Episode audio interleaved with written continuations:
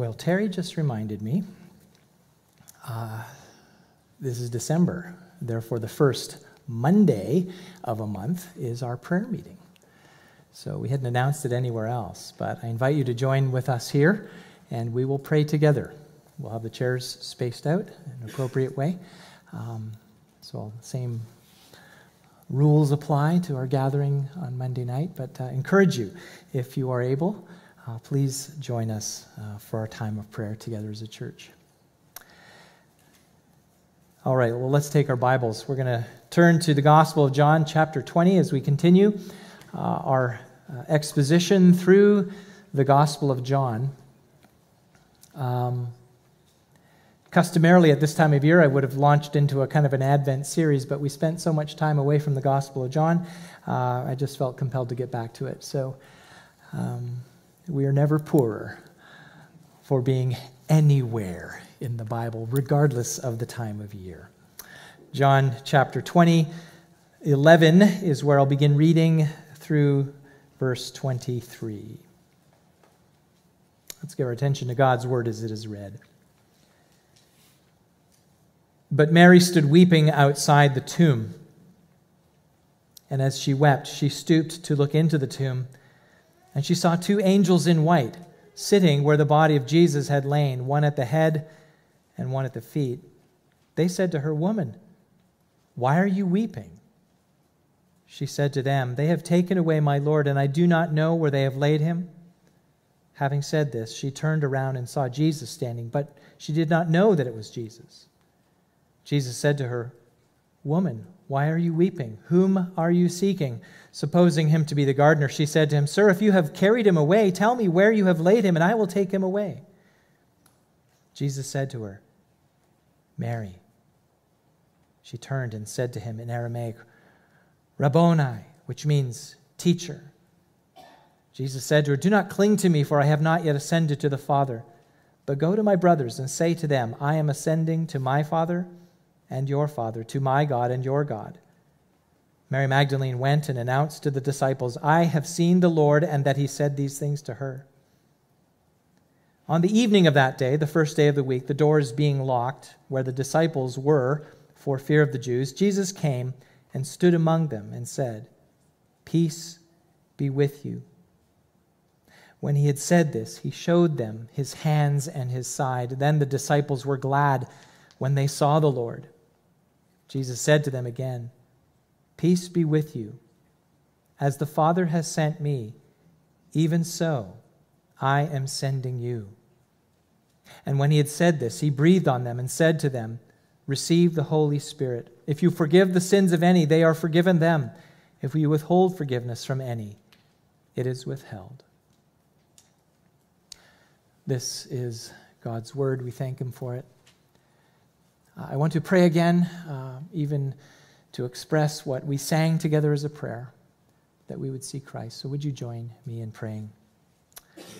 Our Father, this, your living and active word lays open before us, and it is about your Son, our Savior Jesus, and so we see him here in these pages. But Father, they need to be us more than just words on a page. They need to be driven into our heart, and that is the work of your Spirit. And so we pray that you would give us attentive minds and willing hearts to receive the food of your word, so that we would, as a result, be transformed, that our minds would be renewed, or that we would see Christ. And then that would have a transformative power in our daily lives, one that would impact us for all of eternity. Lord, you know that a mere man cannot accomplish the things of God. So I pray that you would cause your work to be done beyond what I say. May we hear from you now, so that Christ is exalted. And it's in his name we pray it. Amen. How is it that you imagine your, your own future? I don't know if you ever do this, when you, when you look a year down the road, or five, or ten. What's that picture look like? Who is there? What will you be doing? And beyond this life, what's your legacy? What will you leave behind? Now, I've tried imagining what the disciples had in view as they walked with Jesus a, a year or, or five or ten years down the road. As they were taught by Jesus, as they saw him perform these miraculous signs, they understood that he was the Messiah. But, but what did it mean to them? And perhaps they envisioned Jesus taking a physical throne in Jerusalem after, after he expelled the Romans, of course. And maybe they, these disciples of Jesus, imagined themselves that they would be part of some kind of royal cabinet. That's not far outside of possibility of thinking, because James and John had in fact asked Jesus to sit on his right and left in his kingdom. But whatever that picture was, I, I don't think it ever included Jesus being condemned to death and then crucified in public shame, even though Jesus predicted it. Yes, the Gospels record how the disciples simply couldn't grasp it. They would wonder what kind of saying this was. And so when Jesus was crucified, I think it brought an abrupt end to their picture of the future. Now, in the section immediately preceding this, dealt with this a few weeks ago, uh, Mary Magdalene, Peter, and John had discovered that the tomb where Jesus' body laid was empty. And then the Bible text we're reading, we've just read together now, Jesus reveals himself alive. But what Jesus begins to do here is he starts to give them a new vision of the future, a vision that was, I think, quite different than the one that they had imagined. And it's a vision that Jesus not only intended for them, Jesus' immediate disciples, but also for us and all, all who come to believe in Jesus through the testimony of those first disciples. So as we consider this text this morning, and as we think about what may lie ahead for each of us as disciples of Jesus, I want to unpack this and apply this. And I've, I've chosen four words really as headings for our, for our deep dive into this uh, scripture as we seek to understand it and apply it. So I'm going to give you the four words up front. Um, they are proof, place, purpose, and promise. A rare alliteration. I don't usually do that. Proof, place, purpose, and promise. Well, let's get to it. First of all, a proof. Now, would you believe it if I told you that I've been to the moon? Now, I could tell you quite emphatically that I've been to the moon, really. I could attempt to describe the surface of the moon, that I, that I rode in the space shuttle. But you would be very right not to believe me unless I produced some kind of proof, right? You would need something tangible, a, a picture, a news article listing my name as one of the astronauts, maybe the testimony of others who are uh, with me in the NASA space program. And really a silly illustration, I get it, but something so unusual, so rare, but still very much humanly possible demands proof, right? Now, consequently, resurrections, dead people returning to life, they are rare. Even in the Bible, they're rare. And for Jesus' disciples to declare it to be true that Jesus was raised, they needed proof. Proof that merged his earlier declarations that he would indeed rise with their own personal experience, and that multiplied over many witnesses. And that proof started with Mary Magdalene, where, as we pick up the story here in, in the Bible text, she stood weeping outside the tomb. Now, she was the first to discover the tomb being empty, and she had left to tell Peter and John that it was empty. Now, at some point in time, she returned. We don't know when. She may have returned with Peter and John or sometime later. But I think we can understand, if we, as we read the text, she returned in order to solve the problem of the missing corpse. And as she's there, she is overcome with grief, overcome. And that word weeping is is is convulsive crying. It's it's not just, you know, a, a stray tear down the cheek. She is deeply, deeply troubled, grieving, even wailing. She's overcome with grief, and she decides to look inside the tomb. And there she sees two angels. And that's what the text tells us. They're in white. And they are in the place where, where Jesus' body had been, one at the head and one at the foot. Now, it's interesting to me, she's not startled at all by them. And they ask her a question, "Woman, why are you weeping?" Now, I can't imagine what she's thinking. Why would I wouldn't, why would I not be weeping? The body is gone. My Lord is gone. See, in her mind, Jesus was dead. But not only was he dead, but his body was missing. And if his body was missing, presumably it had been violated, adding and compounding her grief. She couldn't even envision him having a respectable burial. Where is his body? And so she says to the angels, they have, they, whoever they is, they have taken away my Lord, and I do not know where they have laid him. Who they is in her mind, we don't know. But her grief is multiplied. At this point, it had not crossed Mary's mind that Jesus might be alive. And as I said, she's looking for a corpse. Now, as she turns away from the tomb, she sees a man, and the text tells us she supposes him to be the gardener, who asks her the same question and yet adds another. Why are you weeping? Whom are you seeking? And maybe in her mind, this gardener knows where Jesus' body has been taken. And if she, and if he does reveal that to her, she's prepared to go get the body and take care of it.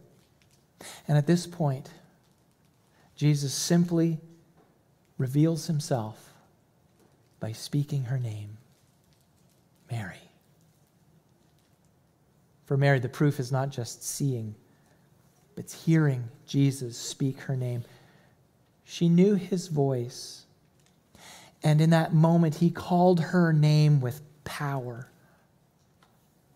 It was just as Jesus had said earlier to his disciples when he said in John ten, "My sheep hear my voice.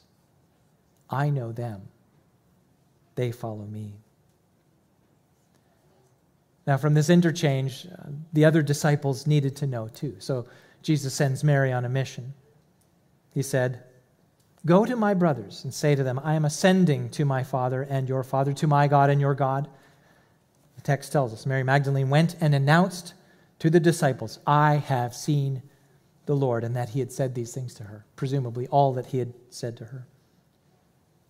Now, Peter and John had seen the empty tomb. Mary comes back to them and fills in the story, and to the rest of the disciples.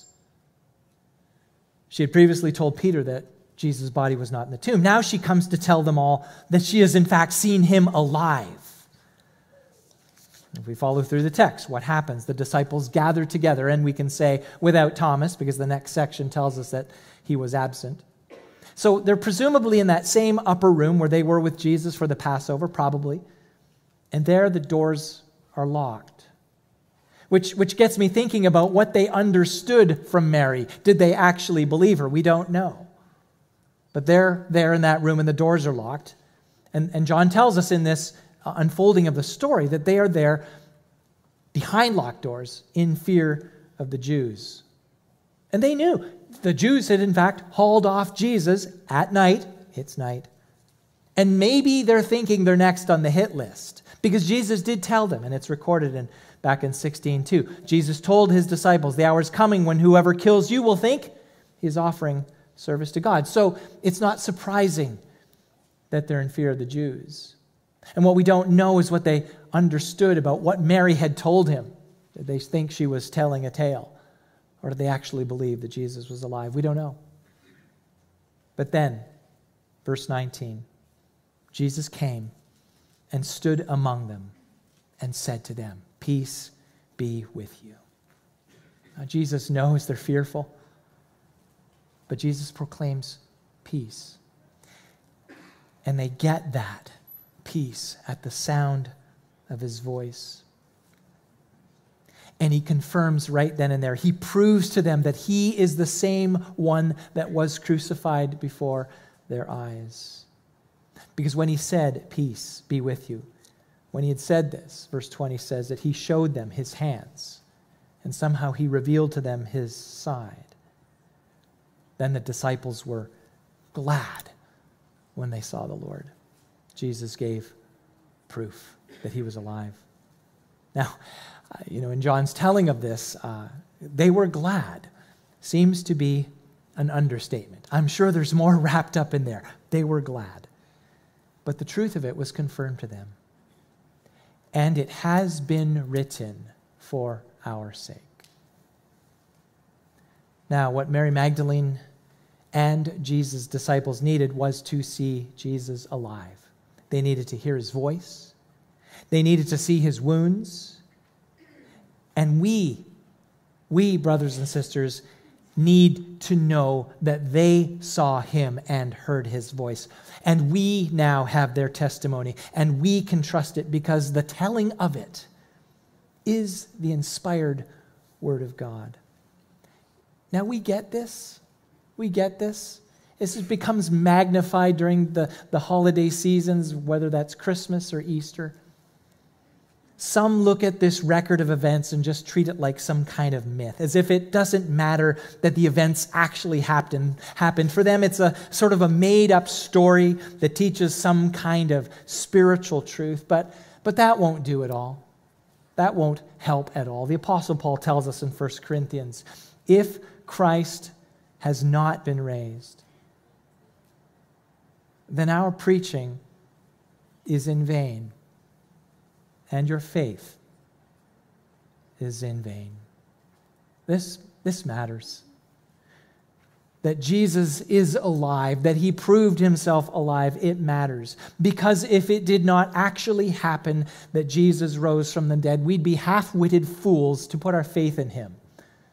And that's no blasphemy, because the scripture says it. We'd be fools to put our faith in Jesus if he was not raised. This matters. We trust and follow the God-man, Jesus Christ, the Son of the living God, the one who was crucified and buried in a tomb, the one who came back to life on the third day. So let me ask you, and this is vitally important, and all who are watching at home, do you believe in Jesus Christ, the Son of God? Do you believe that he died to pay the penalty for your sin? Do you believe that he returned to life and came out of that tomb so that you could have eternal life with him? The Bible says that if you believe that, you will be saved. And so let me urge you, if you have not done so, trust Jesus today. Trust him now. Trust him now. And if you're among those who have already believed, it should change everything about your life, shouldn't it? This single truth should change the trajectory of our entire lives. And let me ask you, has it? We have the proof. Second word I'm using for a heading here is place. Place. We have the proof and we have a place. Now, my kids, our kids are, are grown and out of the house. And there are times that our home feels kind of quiet. Kathy will say that.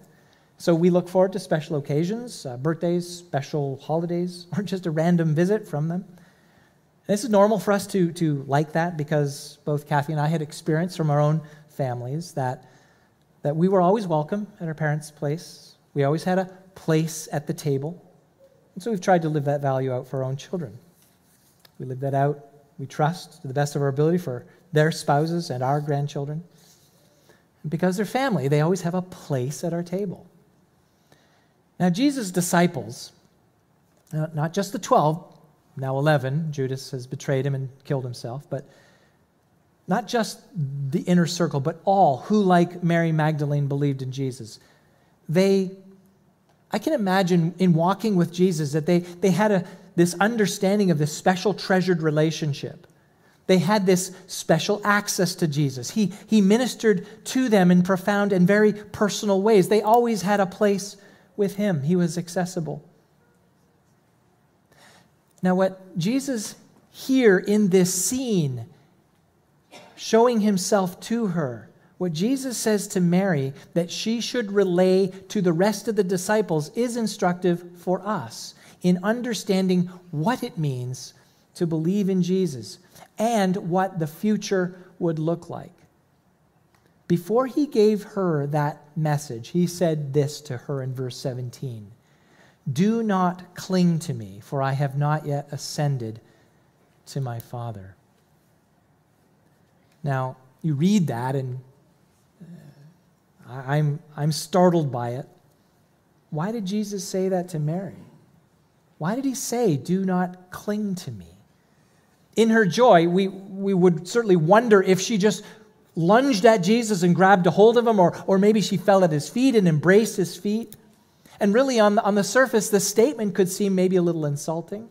Was there some kind of impurity in Mary that he could not be defiled by her touch? Well, if that was the case, then he would not have invited Thomas in the next section to actually put his hands in his wounds, no. Of course, you can imagine there's been a lot of discussion from the scholars on what Jesus meant here. But here's where I understand this. I think Jesus was signaling a change in the relationship going forward. I don't think Jesus was so much telling Mary not to physically touch him, but rather that he would not be available to her in the same way that she had been accustomed to. The reason he gives Mary for not clinging to him, that is to say, not holding on to him, is that he is, as he said, ascending to the Father, where he will remain. And ascending to the Father has relational implications for all of Jesus' disciples, and indeed for us. But he says to Mary, "But go to my brothers and say to them, I am ascending to my Father, and this is new, and your Father, to my God and your God." Jesus calls his disciples brothers. He calls his Father their Father. He calls their God his God. So, Mary and the rest of the disciples cannot hold on to Jesus physically, but rather by faith and with the advantage that God is their Father. And because Jesus is going to be there with the Father, Jesus' own, Jesus who he calls brothers and sisters, have a permanent place with the Father through him. A permanent place with the Father through Jesus. This is what the Apostle Paul said in Romans. This is chapter eight, verse thirty-four. Christ Jesus is the one who died. More than that, who was raised, who is at the right hand of God, who indeed is interceding for us. Brothers and sisters in Christ, he is there for us. Jesus is there at the Father's right hand for us. And because he was raised, you and I who are disciples of Jesus, we are family, we are brothers, we are sisters, we have a place in the family of God, and that place is and always and forever will be in Christ himself. We don't cling to him physically, we cling to him by faith. And because, and this is so important, because Jesus has ascended to the Father, our Father, God is not a distant deity to us, right? He is personal. He is intimately involved in our lives, and he has infinite capacity to be infinitely involved in our lives. I know, I've tried to be a good dad, but I think of this, and occasionally my children have reminded me over the years how often I've been irritable or distant or uninvolved at a moment. How often was I harsh when I should have been tender? How often did I say I would do something for them only to neglect it? Now I know my children love me. I know that. but they love a very imperfect father. But God is the perfect Father. He is never irritated. He is never distant. He is never uninvolved, because Jesus was raised. We, whom Jesus calls brothers and sisters, we have permanent access to God, our Father, through Jesus Christ. So the writer of Hebrews says this: let us then with confidence draw near to the throne of grace. With confidence, that we may receive mercy and find grace to help in time of need. Now, what's your time of need? What are you facing? And when you think about the next hour, the next day, the next year, when you think about the joys and the challenges of life, when you experience crushing temptation, when you have fallen into sin, when your grief overwhelms you, when the pressures of life are perplexing and confusing you, know this. Know this. Jesus is seated right there at the Father's right hand, at your Father's right hand, and you have a place there, a permanent place, because Jesus was raised. Do you live in the light of that truth? Again, it requires us to stop. When the things you're facing seem overwhelming, when that temptation is crushing in on you, do you stop? Jesus is there. You will find mercy and grace to help in your time of need. Live in light of that truth. Third, third word here is purpose. Purpose.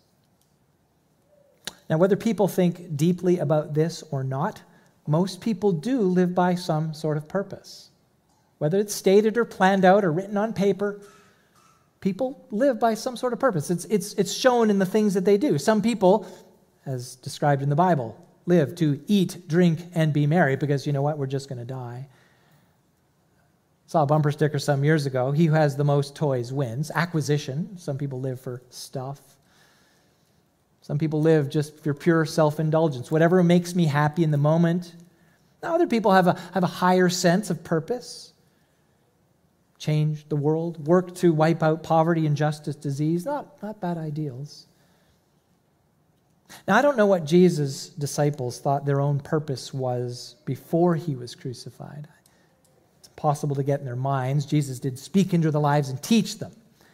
But now, having revealed himself alive after he was dead, Jesus made sure to let them know that their purpose, what their purpose was in the world going forward. Verse twenty-one. As the Father has sent me, even so, in the same way, I am sending you. Sending you. To do what? To do what? Well, we have to consider what Jesus said about his own mission. Luke nineteen ten, Jesus said this: for the Son of Man came to seek and save the lost. Now, how did Jesus say he planned to accomplish that mission of seeking and saving the lost? Well, he said it back in John twelve thirty-two. He said, and I, when I am lifted up from the earth, will draw all people to myself. So the way that Jesus would draw all people to himself would be to be lifted up on the cross. This is, that is to say, to die. That was his purpose. That was the way, by dying on the cross and rising again, that was the way that he would seek and save the lost. And now, because Jesus was raised, in that moment, in that room where they were behind the locked doors and Jesus stood among them. Now, what's coming into view is that one year, five year, ten year, lifetime plan. Understanding then that they existed, their purpose in life was to point others to Jesus, to lift him up, to exalt Jesus as the one through whom is forgiveness of sin and eternal life. And that same conviction gripped the Apostle Paul After Jesus called him to repent and believe, the Apostle Paul, in writing to the church at Corinth, he says, "And I, when I came to you, brothers, did not come to you proclaiming the testimony of God with lofty speech or wisdom, for I decided to know nothing among you except Jesus Christ and Him crucified." Now it's important. In the way that Jesus told His disciples, "As the Father sent me, I'm sending you," it wasn't just merely information that Jesus was giving the disciples to tell, to convey.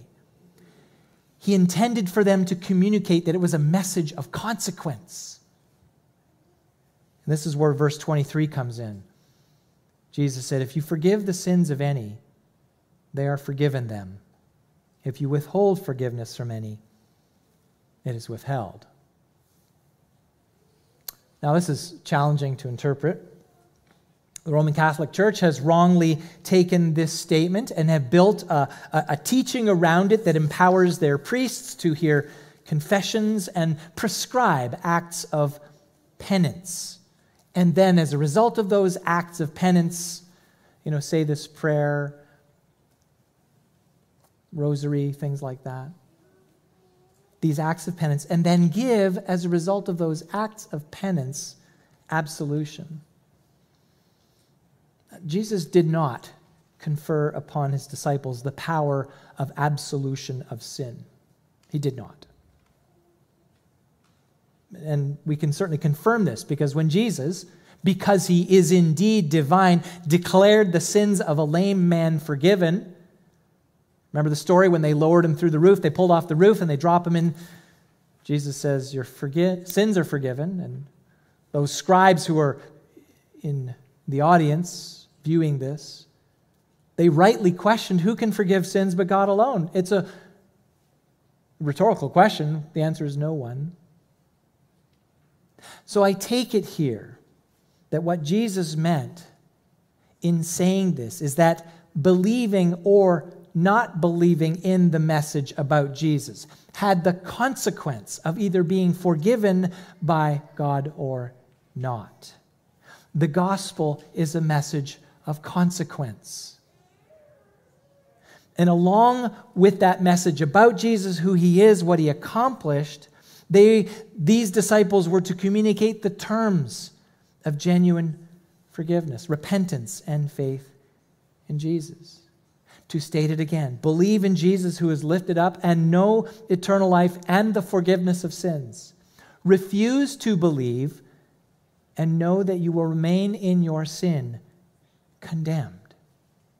The gospel is a message of consequence. Now listen, lots of people have understood the story of Jesus. Lots of people.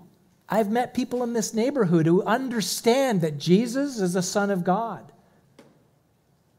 who died. And in fact, they will acknowledge that he is risen again. But to them, it's not a message of consequence because they are coming to God with their own righteous acts, in spite of the fact that they acknowledge a story to be true. The gospel, brothers and sisters, is a message of consequence. That's why Jesus said, if you forgive the sins of any. That's not their forgiveness. If you declare, God gives the forgiveness through belief. And if they believe the message of the gospel, they are forgiven. But if they do not believe it and they reject it, they are not forgiven.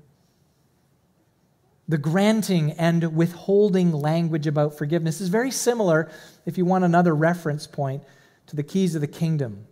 This is Matthew chapter eighteen, sixteen, I should say, and eighteen. The, the, if you're familiar with the story there, it's the, the binding and loosing power that Jesus spoke of, that he conferred to the church. So our takeaway is that because Jesus was raised, our lives, we together as the church, have the same purpose as the disciples. We are to make Christ known. We are to present Jesus Christ as the Son of God crucified in our place and for our sin. And we are to present it with the consequence that not believing leaves one condemned in their sin. Now, I've said it, but I'll say it again. The mission of making Christ known is not my individual task. It's not your individual task. It has been collectively given to the church. We are together on this. Now, Jesus stated his mission in different words, as recorded in Matthew twenty-eight. Go make disciples of all nations. Luke states it in Acts one eight. You will be my witnesses in Jerusalem, Judea, Samaria.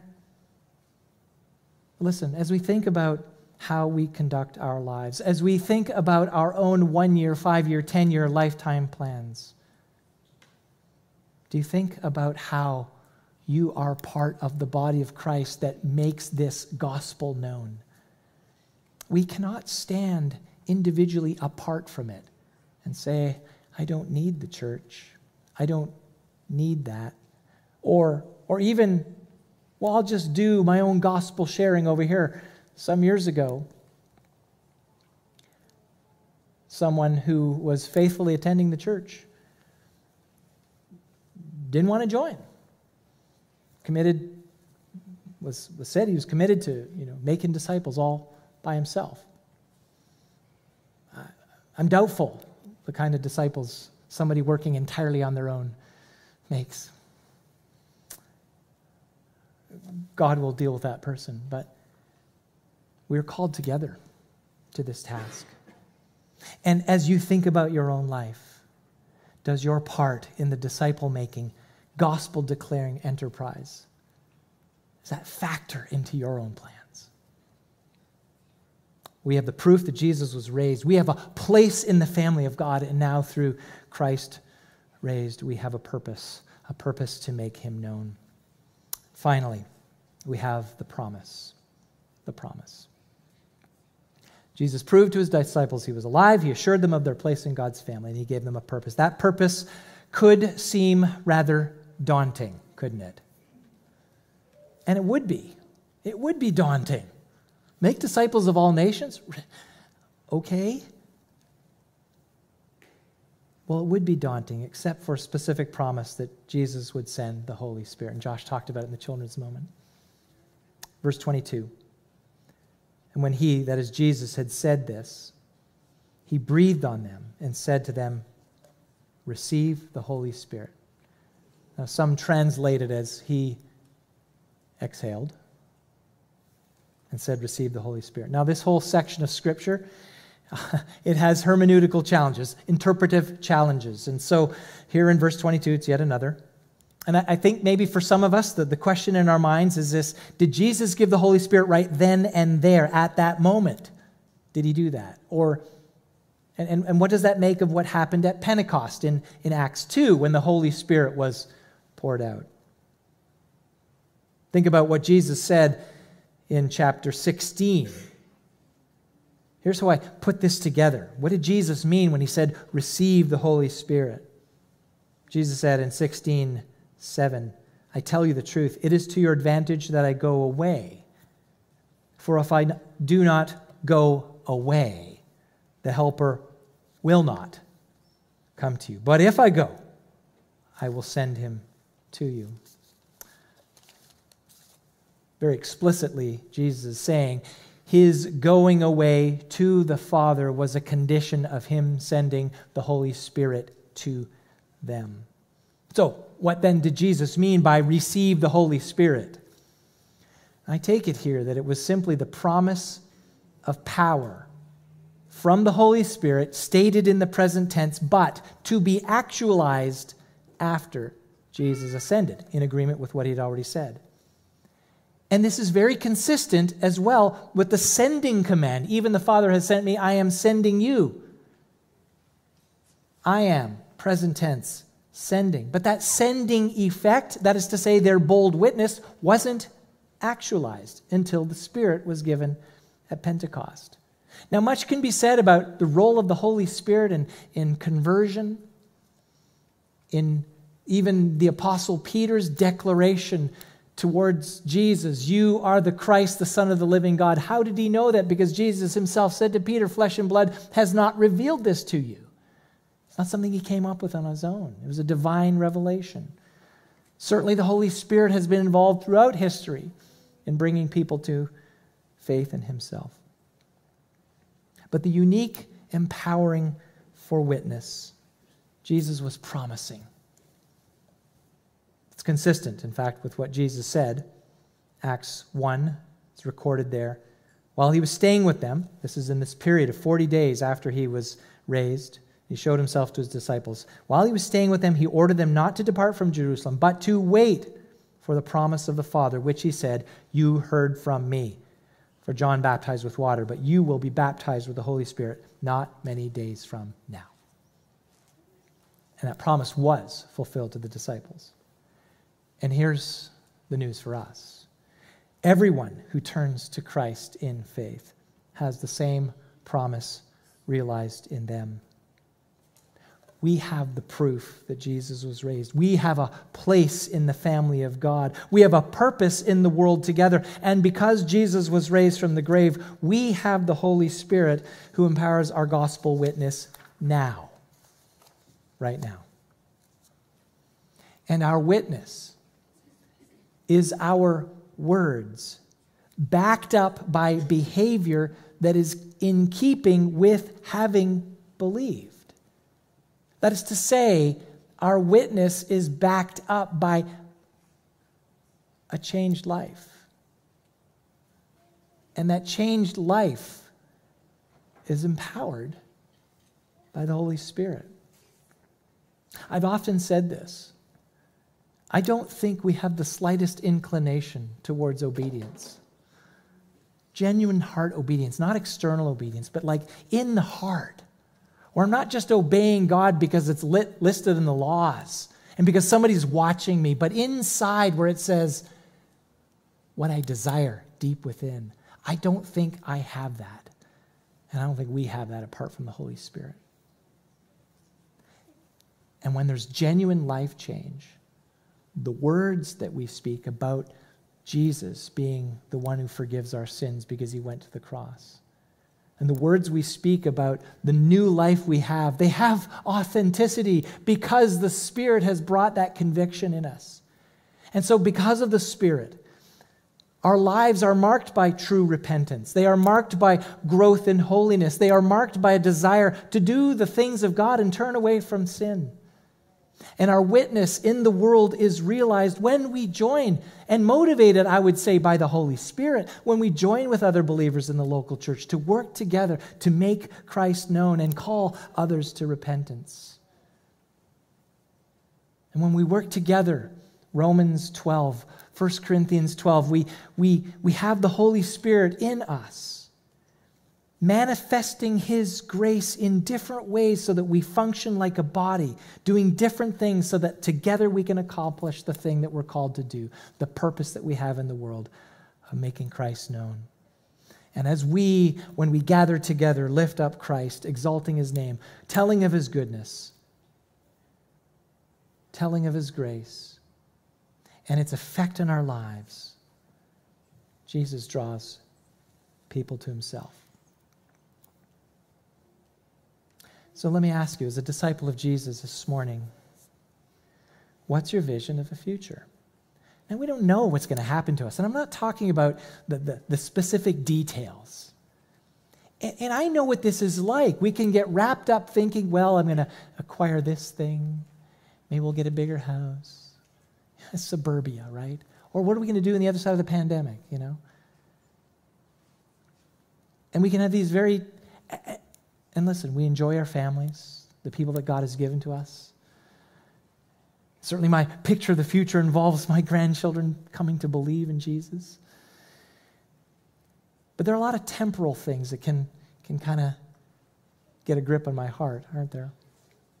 And yours, I suspect, too. And I need a reset. I need to see Jesus raised and know that that reality should change everything going forward. And that doesn't mean I quit my job, or you quit your job. Doesn't mean you need to stop working in the Air Force, or bending metal in the factory, or working in the hospital. But in so doing in those things, you're thinking, I belong to Jesus, and I am here. My purpose in the world is somehow, some way reflecting the character of Christ and pointing others to him. And when we come together on the Lord's Day and we encourage each other in this gospel reality, and then we go out from this place, we're motivated still more and more and more. We have proof. Jesus is alive, the witness of the Scripture, and we have a place in God's family. So it doesn't, doesn't matter what challenge you're facing, what temptations are barreling in on you. You can go to God, your Father. We have a purpose in the world, and so when we look at that purpose and we think, I, I don't know how to do that. We can go to the Father, our Father, who is far more interested in exalting His Son than we are. And we can ask Him, show me today how to exalt Jesus. And we can have every confidence that because the Holy Spirit has been poured out, there will be an effect. Somehow, some way, through us, Christ will be known.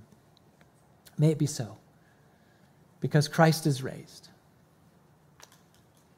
Because Christ is raised, I trust that you have a one-year, two-year, five-year, ten-year lifetime plan for living for Him. Let's pray. Father in heaven, we thank you for the reality that Jesus is alive and the forgiveness of sins that we have and the promise of eternal life. And Lord, you keep us here on this planet. You didn't immediately bring us to you when we came to believe. And because that's a reality, you have a purpose for us in this world. I pray, keep us faithful. Keep us faithful to live in light of the resurrection of Jesus, not consumed by temporal things, but consumed rather by eternal things.